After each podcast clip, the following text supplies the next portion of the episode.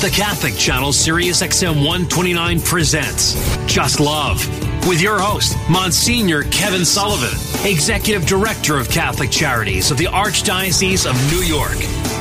Welcome to Just Love. This is our weekly conversation about what's going on in the world, looked at through the prism of our Catholic social teaching. Uh, we look at it from the dignity of the human person, which is the bedrock of our Catholic beliefs and our Catholic social teaching. As we are kind of in the middle of summer, we've passed the 4th of July. Um, we still have so much going on in our world that we need to talk about. Um, Tom, is uh, are you into summer yet? I sure am, Monsignor. I'm I'm I'm kind of in, in summer mode. I was down in Washington D.C. at the CRS gathering uh, last week, and uh, they had some nice summer weather. So I was enjoying myself in the evenings, walking around. We were at Catholic University, so I was really enjoying the summertime weather, walking around, and you know that's a beautiful campus, Monsignor. So I really am starting to get in the swing of summers. How how how about you?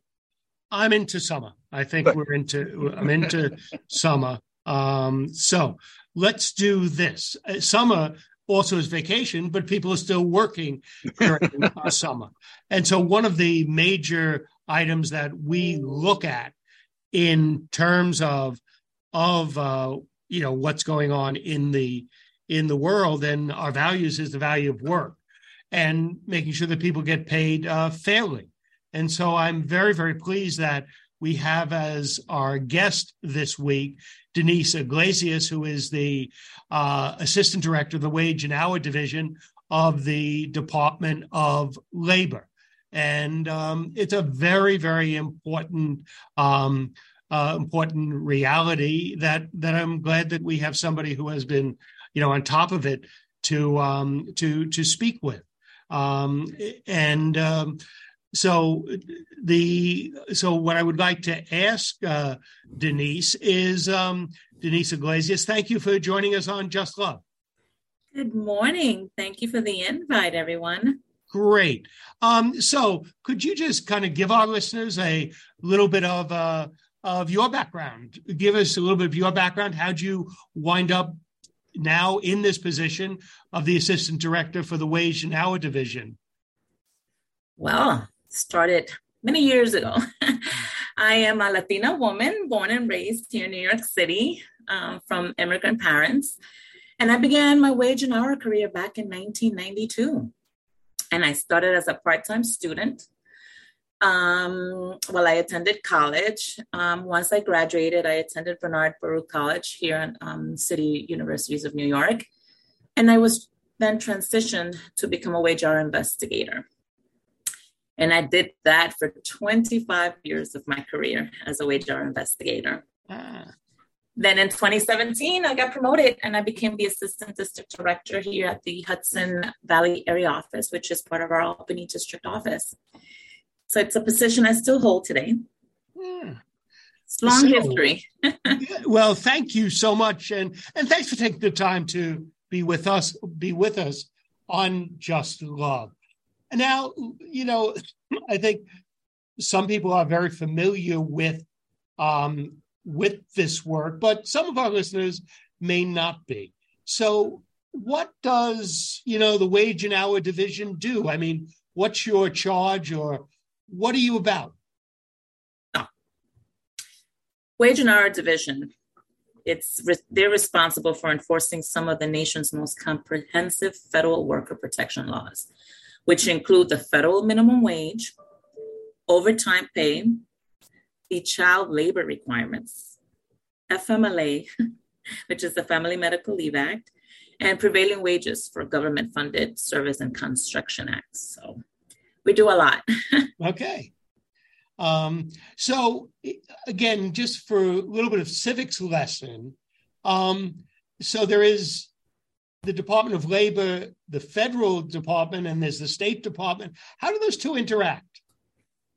They are sister uh, agencies at that state. Um, there's different state laws for every state. Um, they may have different minimum wage laws in each state. So it's important that um, workers and employers abide by the state regulations as well as the federal regulations, which could differ in many states throughout the nation. Okay. All right. So um they okay. So what have you been experiencing for the in your work over these past number of years in the Hudson Valley? What's tell us a little bit what's going on there. What what's the environment? What are you seeing in the areas that you're looking at? Um, the same. It's it's consistent throughout the nation. I mean, most people, a lot of our calls come in for um, unpaid wages, allegations of overtime. Um, they haven't been paid their last week's paycheck. It's a number of um, allegations that we do we do get in our in our area, and at least at the Hudson Valley area office, and we take them all serious. All of our all, all of our complaints that come in. So, you know, without violating any confidentiality or anything like uh, of that nature, but do the complaints kind of cluster around a number of, of issues? It, just a general, um, nothing specific. A lot of federal minimum wage issues, overtime. We see a lot of um, child labor um, allegations. It's the same. That hasn't changed. It's been consistent throughout the years. Okay. Um, so one of the areas which um, is, you know, related to this is I know there are a number of in Westchester, the lower Hudson Valley, there are a number of day laborer sites where people kind of work each day. Now, does your office look into those type types of complaints also? We look at all complaints. If you are hired to work for an employer in this country, you are entitled to get paid for those hours that you perform those services for that employer, okay. regardless of the type of work you do. So, again, it seems to me that when we look at day laborers who work very hard, but it seems you have a lot of kind of verbal like agreements that go on. Is it a little bit harder to figure out what's going on in a situation like that? Um, no, again, um, there are processes that we handle when we take these type of um, complaints. Um, but we look at everything. We, you know, we talk to employers, we talk to workers, and we make a determination based on what the facts of the case. And each case is different. Um, so, you know, in your experience, you've been looking at this for a while. Um, do you think um, the wage fraud issue, people not being paid, um, is it getting better? Is it getting worse? What what's what's your experience in the in the workplace? I think the most important thing that Wage Hour does is we focus a lot on prevention, prevention and compliance. It's important. The goal of the agency is to prevent these violations from occurring in the first place, right? So we provide a lot of outreach and education to workers, to advocate groups, to unions, to let the word know out there for employers that we're here, we're here to help them because sometimes they don't know. Right. They don't know what the laws are. It's it, it could be very confusing. You got state laws, you got federal laws. So we provide these outreach events for employers. And we do the same with workers as well. So they're aware of their rights as a as a worker in, in our nation. And we focus on compliance. You know, we provide comprehensive compliance assistance, to promote the early detection and correction of these potential wage hour violations that we encounter it seems to me that given you know they kind of they kind of have a little bit of a joke that uh, there has not been a regulation that New York State hasn't doubled down on. There are a lot of regulations in a variety of different areas. You know, again, from your experience, um, I, I suspect the violations may fall into two broad categories. I mean, one of them may be, you know, intentionally bad acting, not wanting to pay people fairly, but some of them may be not knowing what the rules are and violating them because they don't know it. Is that experience that you kind of find stuff falls into both of those categories? A lot of employers don't know. I mean, you know, they they open their businesses. They're they're not knowledgeable of the laws out there. They they start out very small employers. Then as their business grows, they just don't get the they don't contact us. They don't get the proper guidance. So sometimes unintentionally they make these mistakes along the way that they don't know. So what happens is that you get a call from a worker. They allege these. Oh, I haven't been paid and this is when they start learning about wage hour once there's some type of wage hour involvement and we do our investigations and our, again our goal is compliance we want to educate that employer bring them into compliance so moving forward they don't make these mistakes again right. And i as you said which i think is is you know right on target i guess you'd prefer to prevent all the abuse rather than having to investigate it correct that is our goal Yeah. And, you know, again, would you say that kind of you're pretty successful? Are you kind of happy with your prevention program? We are. And I'm proud of the work that we do as an agency. Right. Right. Um, and that's um, what our office does as well. So, and um, uh, so in, in the course of a year, to give our listeners just a little sense of the extent of what's going on, um, how many claim, how many complaints would you get in a in a year? I wouldn't even begin to tell you. okay. All right. We uh, get them. We get them, and we get them from direct workers, sometimes through third parties. Um, but we do get plenty. Okay. Are there any kind of new initiatives that you're undertaking to kind of enhance the work, uh, the preventive work, or even the the enforcement work? Are there some new initiatives that you're you're dealing with? And I I'll throw in something else in kind of the post COVID environment because labor, the way people work, changed a whole lot. So, are there any new things you have on the horizon that you'd like that you're planning to implement? Um, this year, Wage and Hour is working on several initiatives that that impact a number of vital industries. So first, we have we are continuing our work to address the misclassification of employees as independent contractors. That's okay. one of them. Second, we're working to prevent retaliation, but also enforce the law where workers are reta- retaliated against. Third, we are doubling down on our efforts to protect child workers. Okay. Big thing. And lastly, we are overseeing the expansion of the new federal protections for the nursing mothers through our implementation of the PUMP Act. Okay. So these are the new um, initiatives that um, Wage and Hour is working on this year. You know, so uh, we're speaking with Denise Iglesias, who is the Assistant District Director for the Wage and Hour Division of the Department of Labor in the Hudson Valley. Mm-hmm. And we're talking about, um, you know, wage and wages and fair wages and preventing uh, abuse of those and enforcing it when it when it does come about. Um, so Denise, you just mentioned something which I think you know has been in the atmosphere a little bit: the notion of independent contractors, and you know it's come up, I believe, in other states with legislation, things of that nature. Maybe for our listeners, could you say a little bit to make them a little bit smarter about what does that mean, an independent contractor? How does that differ from an employee? Make us a little bit smarter about that. Again, this isn't a case by case basis. We look at um, sometimes you'll encounter employers paying workers on a 1099.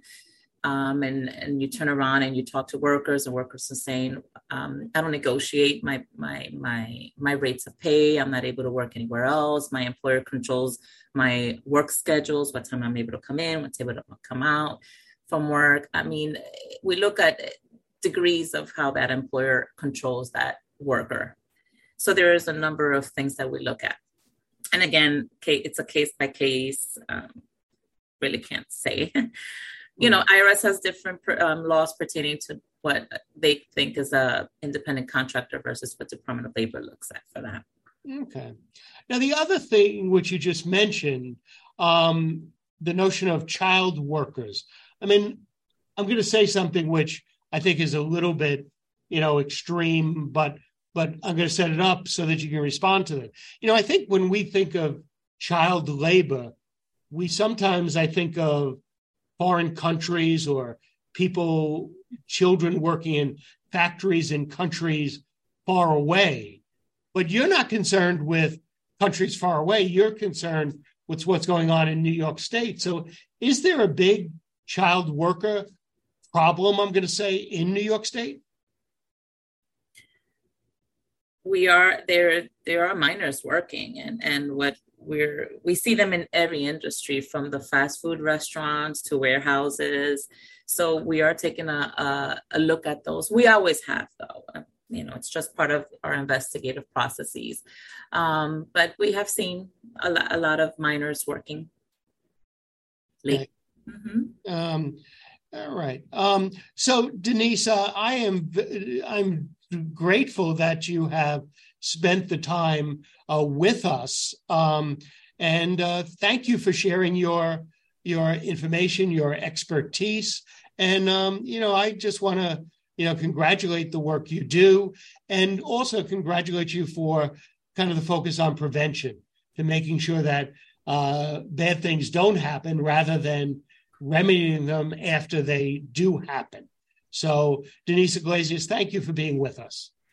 Thank you. And I just want to add one more thing. So, for your listeners out there, if you have any questions, if you feel you've been a victim of wage theft, or if there has any overtime allegations, please feel free to contact our wage and hour toll free number, which is 1 866 487 9243. Good. Well, thank you so much. Thank Denise you Iglesias. for having me. Great. It's Denise Iglesias, the Assistant Direct District Director for the Wage and Hour Division of the Department of Labor in the Hudson Valley area.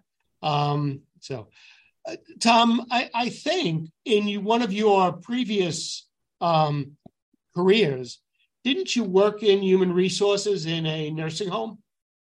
I did, Monsignor. Uh, you know, for many, many years, I worked. Uh, uh, not many years. I shouldn't say that. For three years, I I, I worked in the South Bronx at St. Vincent de Paul residence, and uh, it was some of my my very favorite, uh, I guess, you know things that I've ever done. We we were able to work from the very beginning, Monsignor, when the home uh, when it wasn't it wasn't occupied yet, and it was really great because we worked with the local community group um, that was uh, affiliated um, with the local parish, St. Athanasius Parish in the South Bronx there, and uh, and it was really great. We were able to get the local people to uh, to to kind of apply for jobs. We were able to provide training as certified nursing assistants and other things in the nursing home.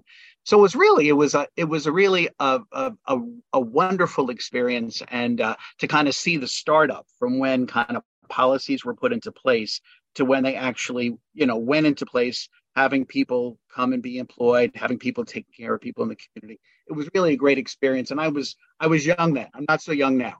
So it was a good experience that.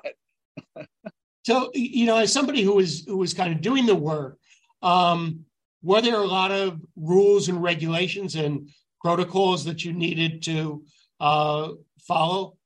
There were, because you know, Monsignor, in healthcare, healthcare is a particularly it's a, it's a you know it, it's a very regulated industry particularly here in new york state as you know.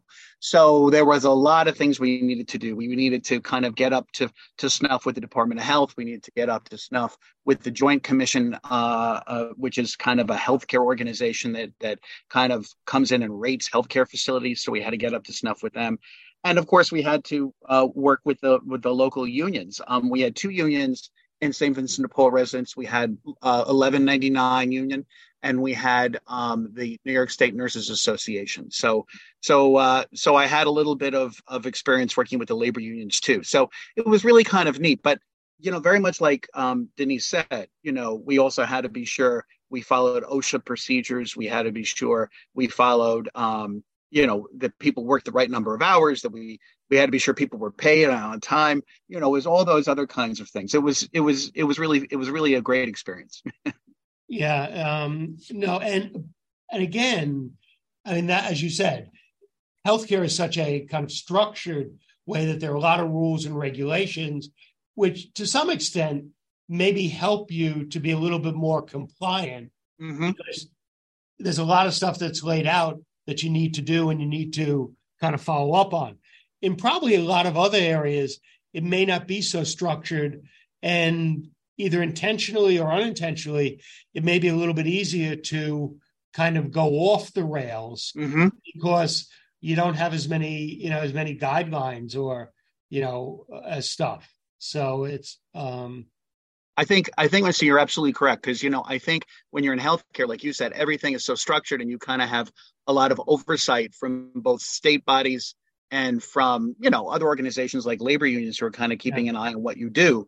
You Yeah. you got to be sure your ducks in a row. I think like Denise mentioned before, maybe there are some smaller you know employers who who who who maybe you know don't know you know that they're not doing something right. But you know what is is also very interesting to me, and we we only have what what do we got six of those principles of of kind of Catholic social teaching. Mhm. right? Seven. That's right. We added we added the environment. yeah. Um, so, um, but one of them is the right of workers and Mhm. and the decency of decent work. So fundamental to our Catholic teaching is making sure that people do have decent work. They are treated treated uh, treated fairly. Um, you, you know, it, it it's interesting that in our Catholic social teaching over the years, there has been, you know, a strong relationship with labor unions Mhm. in terms of ensuring that. These days, I think sometimes probably some of that may not be as strong as it, it used to be. And I think, you know, labor unions have become a lot less prevalent in the workplace. Mhm. I still, in some places, like in New York, they're a lot more present than they are in other places, but in other places, maybe not so much. And so that's one of those institutions which kind of has undergone some change, probably in some circles, not as favorably viewed as they would have been in in other areas. I'm not sure, Tom, what your experience is of that, but your reading of the situation. I think so, Monsignor. You know, it, it's really very funny because um, when I was coming up, uh, eh, you know, as you said, sometimes you would hear people talk, you know, eh, in a in, in a negative sense about, you know, let's say unionized labor to a certain degree. Um, but then, in my experience, it was very illustrative to me because, you know, working inside and then actually working with labor unions, I began to see a little bit about um, how important they are um, too. And like any organization, once here, any organization that is human is going to have human foibles, right? I mean, there's going to be good and there's going to be bad and it's going to be a mix. But I really feel that, you know, when you wind up working with the labor unions, you know, I worked with some really, you know, I, my experience, I had a good relationship with the organizers. I think if you deal respectfully with people, they can deal respectfully back with you. I saw how, you know, people coming together, you know, to collectively bargain was good. And I also think, you know, labor unions play a role as a mediating institution. I think, you know, we never want it to be kind of like, you know, the the big powerful person versus a little tiny person with no power. You know, a kind of labor union helps to balance that scale. And I think, you know, like churches, like religious organizations, I think unions can play a role as mediating institutions too. But I think you're right. I think they've gotten a bad rap recently. But, you know, when I began to see how they operate, I grew a new appreciation.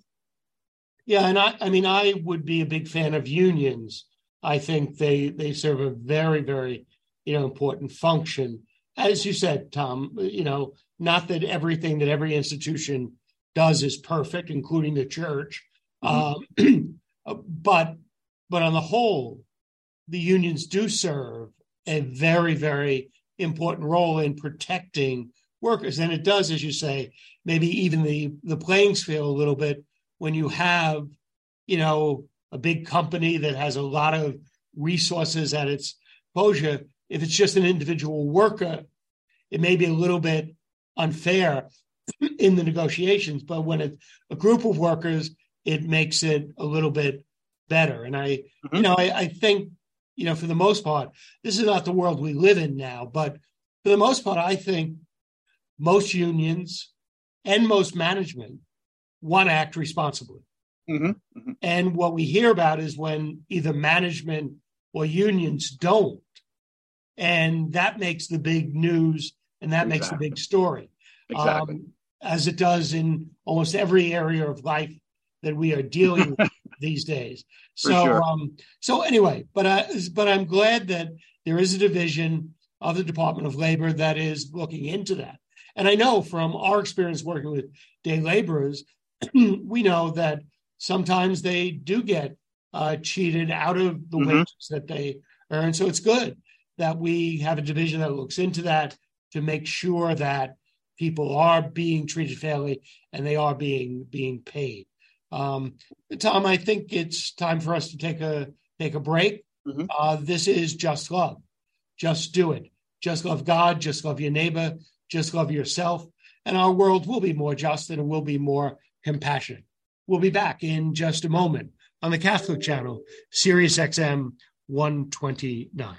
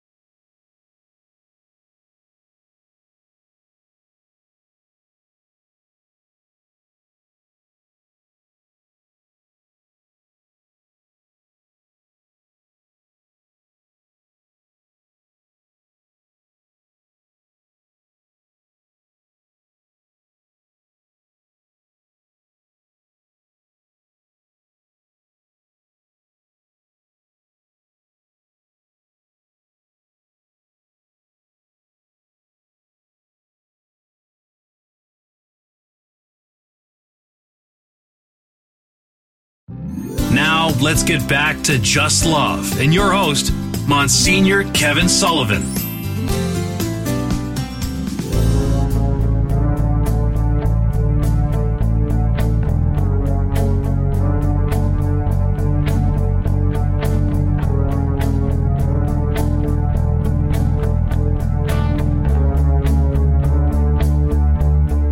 Welcome back to Just Love. This is our weekly conversation about what's going on in the world from the perspective of our Catholic values, our Catholic social teaching. Hey, Tom, we teased this a, a little bit, but let's remind our listeners about what those seven basic fundamental principles of Catholic social teaching are. Can you do it very briefly for our listeners? I'll do it real quick, Monsignor. Uh, the first two are the foundational principles. The first is the life and dignity of the human person. A very easy way to remember this is in Catholic teaching, human life is sacred. But as a corollary to that, the second principle is the call to family, community, and participation, which also uh, corresponds to life is also social. We grow up within families, families live within communities, communities live within nations, and nations live within communities too. Uh, the third is rights and responsibilities. Um, that means that in Catholic teaching, we believe in human rights, but we also believe to every right corresponds a responsibility to act in a just and compassionate way, as you're always saying on just love. Uh, the uh, fourth is uh, the option for the poor and vulnerable, meaning we always have to be attentive to those on the margins of society. We can't only worry about the center, we have to worry about those who are on the margins, on the edge as well. Um, the fifth is uh, we mentioned just we talked about earlier in the show the dignity of work and the rights of workers. Uh, this goes back to the very beginning of Catholic social teaching and the encyclical Rerum Novarum, and uh, to remember that our work has inherent dignity, and that's how God established that we would contribute to the good of the world through, through our work. The sixth is solidarity. Uh, which simply means that we have to love our brothers and sisters, not just who live across the street, but live across the world. And this is something uh, that I think is very obvious to modern people, but it's something that you know we have to be intentional too. And the final one, Monsignor, is care of God's creation. We have to remember that how we treat the environment is uh, a corollary to how we treat one another and treat God, because after all, human beings live within the environment. So if we're going to treat people well, we have to treat the environments in which they live in well, and we have to be sure to take care of the environment too. As usual, Tom, you get an A. Thank you, that really, really, uh, really good. So let's go to our next guest, Jeremy Molina, the director of Bronx Rises Against Gun Violence, uh, working with Good Shepherd Services. Um, Jeremy um, Molina, thank you for being with us on Just Love. Thank you for having me. My first question tell me about Ski. Where's Ski fit in? Is that your middle name or what? No, that's actually my street name. My what we say, what we like to say, handle. Um, I got that name as a young teenager doing graffiti, um, you know, doing all types of high risk activities myself as a youngster, and um, it just stuck with me. Okay. And you know, I use it now at work as well to connect. Did you like it? I mean, I don't like it that much, but you know, it, it stuck with me, and um, you know, that's what the streets know me by. So I okay. keep connect with the with the community. Okay. Well, so you want me to call you Jeremy? You want me to call you Ski? You can call me Ski. All right. Okay.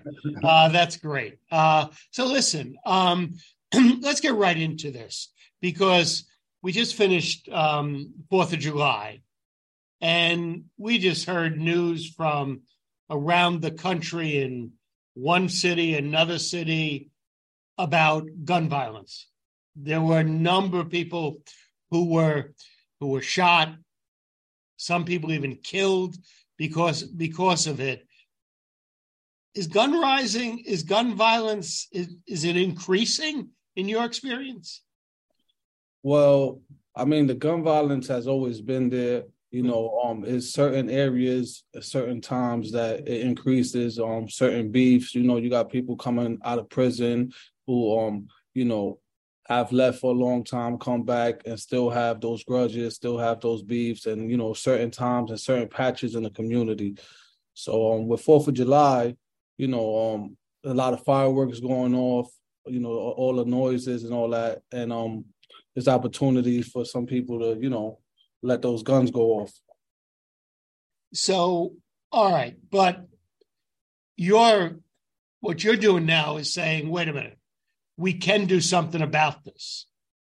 And so, as the director of Bronx Rises Against Gun Violence, what's that do? What's that program about? All right, so we have a, a, team of credible messengers. Um, those are individuals that we hire from the very same communities that we serve. Um, have a you know a good influence, have a past life of being involved in high risk activities, so we're familiar with the with the community, familiar with the individuals that may be still at high risk, at risk, and um, we connect with the community. We look like them, we speak like them, we dress like them. So it makes it easier for us to connect with those individuals and just give them different alternatives for them to put the guns down and something else for them to pick up. So what's the message? I mean, you just kind of gave me a little bit. So with the the people who have credibility, what's the message there they're putting out on the street? Basically, you don't have to pick, pick up the gun to resolve any conflicts, any beefs you may have. You understand? A lot of the um, staff that we have employed, um, done you know, done did time themselves in prison, and you know, we have a lot of friends and families that family members that are no longer here with us due to the gun violence. So we like to share our stories and you know tell the individuals from the community to go a different path and we could you know we could share our stories and we're the ones i like to say that we're the ones that um I like to say that we're the fortunate ones, right? Because we took part in, in, in some of those actions and those incidents, and we're still here, and we changed our lives, and we're trying to help others do the same. And what gives you the best hope? What gives you the most hope about the work you're doing? Well, there's plenty of participants, um, individuals that we enrolled into the program that were involved in, you know, at risk, um, picking up that gun, and now they no longer carry that gun. You understand? Now they're working, they're going back to school. We have some individuals that are employed with us now, and they're doing the same thing, helping others, you know, put the gun down. So I, I see it. I see. I see the the results. Siski, um, you, you began to hint a little bit about it, but your experience being on the street, why don't people pick up guns? There's plenty of reasons. You know, there's a lot of disparities in the community. Um, you know, low on, low income communities. Um, you know, some may not have nothing to eat and just looking for something to eat for the night. You know, um, a lot of single single homes. You know, a lot of um, single parents. Um, you know, social media plays a big role now. Um, everyone wants to have the latest things, and you know, sometimes picking up that gun and going to take it from someone is easier than going and working for it. So just just a few to mention. Yeah. Um, again, just just a little bit my interest um, is the guns that you see in your communities. Are they legal or illegal? No, these guns are illegal. Eh? No one in the community, for the most part, have any permits or license to carry, and yeah. especially not these 13, 14, 15 year old kids that are doing most of the shootings. So I don't want to get, I mean, get into a lot of this, but you know, that's one of the one of the things when you know they everybody's talking about gun control and gun control legislation. What I say is, okay, I'm in favor of it, but I'm not sure that solves much of the problem because there's so many illegal guns around that passing a law, maybe we should do it, but I'm not sure that gets at the major problem. But that's just my opinion. I get it. I get it. Um, I know plenty have heard of the iron pipeline. Yeah. You know, um, a lot of these guns coming from the south, you know, so maybe at a federal level, something has to be regulated for them not to, you know, come yeah. into our city. Yeah. Is there? Can you recall? You've been doing this work for for a fair amount of time, right? Yes. Um, is there any? Is there one or two instances that really sticks out in your mind of a success story where somebody went out and really was uh, talking with some of the people and really had an impact? Any particular incident or story that you recall a very positive outcome? Yeah, well, it, we have plenty of success stories, right? Every time we have someone put that gun down, it's a success story. If if I was to say, right? Yeah. But um, being in the community, I recall, and this has happened numerous times. Um, individual has a firearm on them, ready to approach another individual that they've seen that they have whatever beef. You know, right. um, us being BRAG, being familiar with that individual, we see the temperature. It's like a it's like an extra sense that you have. You know, you got the six senses. It's like an extra sense when you're in the community, and we pick up on that, and we see that that individual with the firearm was looking aggressive. He had a look in his eyes like he was ready to go and lay that other individual down. We got his attention, and luckily he's listened to us. He stopped and what's up? I'm about to go handle something brother, listen, you're walling out right now. There's cameras all over the place right now. If you do something, you're gonna pick you're gonna picked up on camera, you're gonna throw your life away. It's not worth it right now. That that little strategy we used was just to buy him some time. Later on, he went back, he put that at that moment, he stopped, he went back, he said, All right, cool. I'm gonna do it where there's no cameras. Hmm. we we, we went back, we met with that individual, and then there we started to work. We started to, you know, try to change that mindset. And eventually they had a conversation with each other and that beef was was resolved. That's just one that's just one simple, you know, um, incident. I like to always bring up one of my staff that's he's on my team because we have three different BRAG programs. And I'm the director of the BRAG West, and we say West because I do the work on the west side of the Bronx.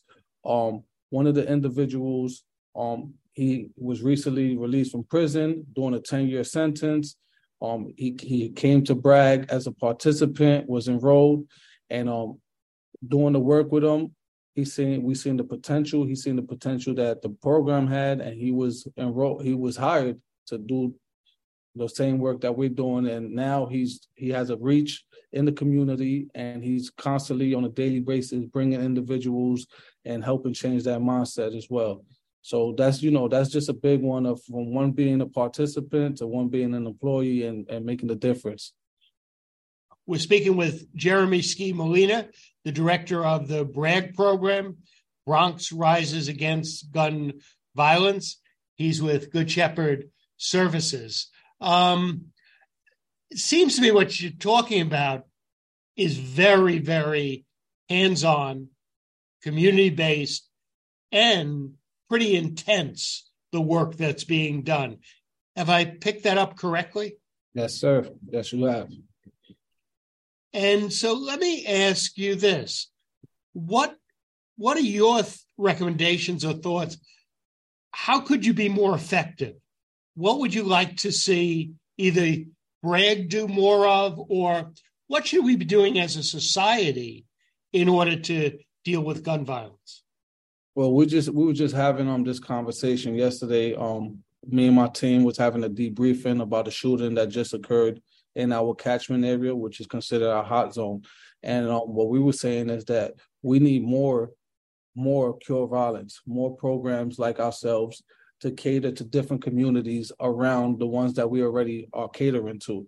Because we're fighting one side of the war. We're telling some individuals from one community to put the gun down, and they're beefing and going to war with another community not too far from the community we serve. We need to replicate that and do that over there. So that way both sides are getting the same resources and getting the same message you know, so they can both put the guns down. It's like we're telling one side to put the gun down and the others not to. So if we could replicate that, open a lot of more community um, centers for recreational use, you know, things of that nature. In these low income communities, we don't have a lot of that. We lack that. So, you know, BRAG only has, you know, we have a lot to offer, but there's only so much to offer and it's not enough to offer. Yeah, and and as as we talked about before, to do that work, a lot of it is one-on-one work, which requires uh, intensity and requires a lot of people who are who are kind of um, involved in it, which is which is which is challenging, which is difficult to do that. Um, if you were to step back, ski a little bit, is there things we should be doing more broadly as a society to kind of deal with gun violence? Well, I think you know we have some strict laws in in, in play. You understand? Um, as we mentioned, these guns are are getting poured into our community, right? So I see I see it as a federal issue. You know, regulating these highways or whatever way these guns are getting into our community. That's one. That's a big one.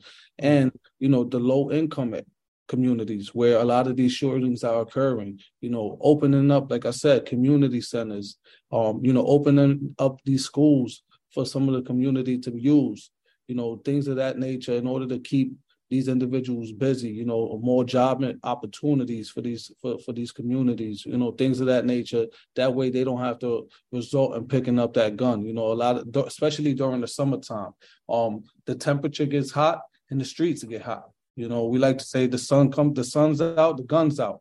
You know, right. during, during the summer, um, and like like I said, like I mentioned, you know, if if some of the individuals had a community center in these hot zones where I, I mentioned that we do our work at, they won't be outside, you know, roaming freely looking for, you know, someone to you know do harm to or partake in some type of violence. Yeah. So, Ski, I mean, I know you mentioned one of the things that would be very helpful if there were more programs like yours and if they were in more communities, so there was a greater kind of saturation of communities with the same message. Um, but in addition to that, are there any new initiatives that are on the horizon for BRAG's to trying to be even more effective? Well, um, as as I mentioned, you know, on replicating the program, we're looking to expand into other communities um around the the ones that we currently um are serving. Um, we we're we're opening up more Saturday Night Lights program. That's a basketball programs that we are trying to get into schools, you know, for a certain amount of time and letting the community use that. Um, BRAG has a, a, a boxing program that we teach, you know, um individuals how to the, the the skill, the discipline behind boxing, you know, not picking up the weapon. We have a music recording studio. You understand? Um, we've got different um outlets so that these individuals could keep busy and utilize. Um, you know, that's just a few to mention. We have the hospital response team. So whenever the individual or, or victim of gun violence, you know, gets shot, um the the HR, the hospital response team responds to the hospital and they start to work in there because at the hospital that's where a lot of retaliation starts. You know, um that's where the talks start. We like to utilize what we say the golden hour and during that hour is where the victim is most vulnerable. You know, and that's where they, you know, more they tend to listen more, you know, about you know the consequences or, or the results that that may come from you know continuing the violence or you know getting into um retaliation mode. Are you happy with the work you're doing? Yes I, I, i'm extremely happy. You know it, it, could get overwhelming with all of the gun violence you know it seems like it's a ne- it's a never ending fight but um this is what we do. This is a lifestyle. And um we have family members and friends in these very same communities that we serve. So we're just trying to, you know, build build back up the community that we once took part in destroying. Jeremy Ski Molina, thanks so much. Not for being with us, and I appreciate you taking the time to share with our listeners the great work you're doing, but I really want to thank you for the work that you are doing. Now, many, many years before you were born, I was in the Bronx. So I know the Bronx.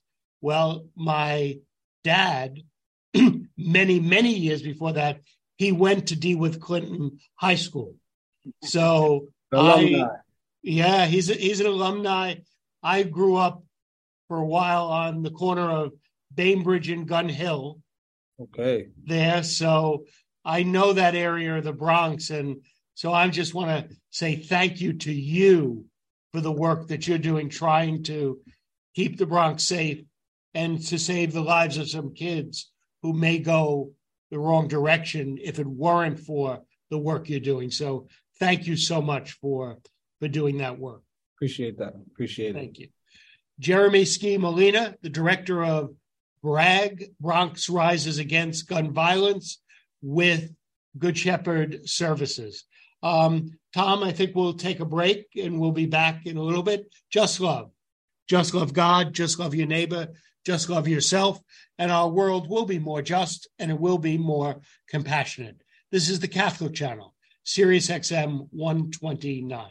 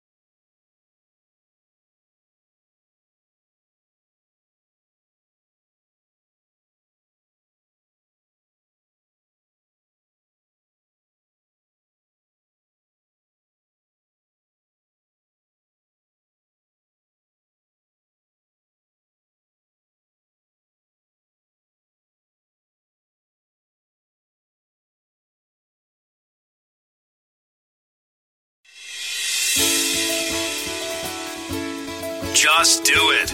Just love. Just check out Monsignor Kevin Sullivan, who's here right now. Take it away, Monsignor.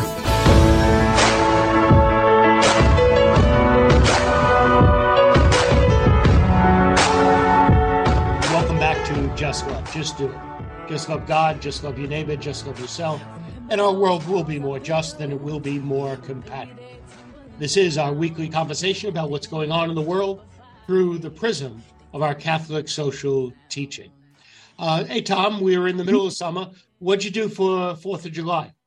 Fourth of July, Monsignor, I went, you know, I did a counterintuitive thing. You know, in New York, we have the great big. You went over to England and you kind of celebrated uh, the, the royalty in England. Not that counterintuitive, Monsignor, okay. but but for a New a New Yorker counterintuitive because you know the big fireworks are over on the East Side Drive, and you know they right. they had the big Macy's fireworks and everything. I went over to the West Side because I didn't want to deal with the crowds. Okay. So I was able to get right up to the uh, to the to the railing, and I got a great view of the Jersey City fireworks, which were not as impressive as the Macy's, but were really very nice. So so I think I made a good decision in doing that. Good. I like that. I like that. That's a good that's that's great.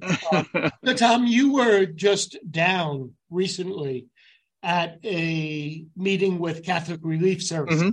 And our listeners by this point should know about Catholic Relief Services because we've had a number of guests on there. But basically, Catholic Relief Services is the international um, assistance organization of the Catholic Church in the United States, which provides assistance in, oh, I think, you know, I don't know how many countries is uh, I, I over over 100 now, Monsignor. Okay, over 100 countries. Um, so, Tom, but they had a meeting with the people like yourself who kind of are liaison with diocese.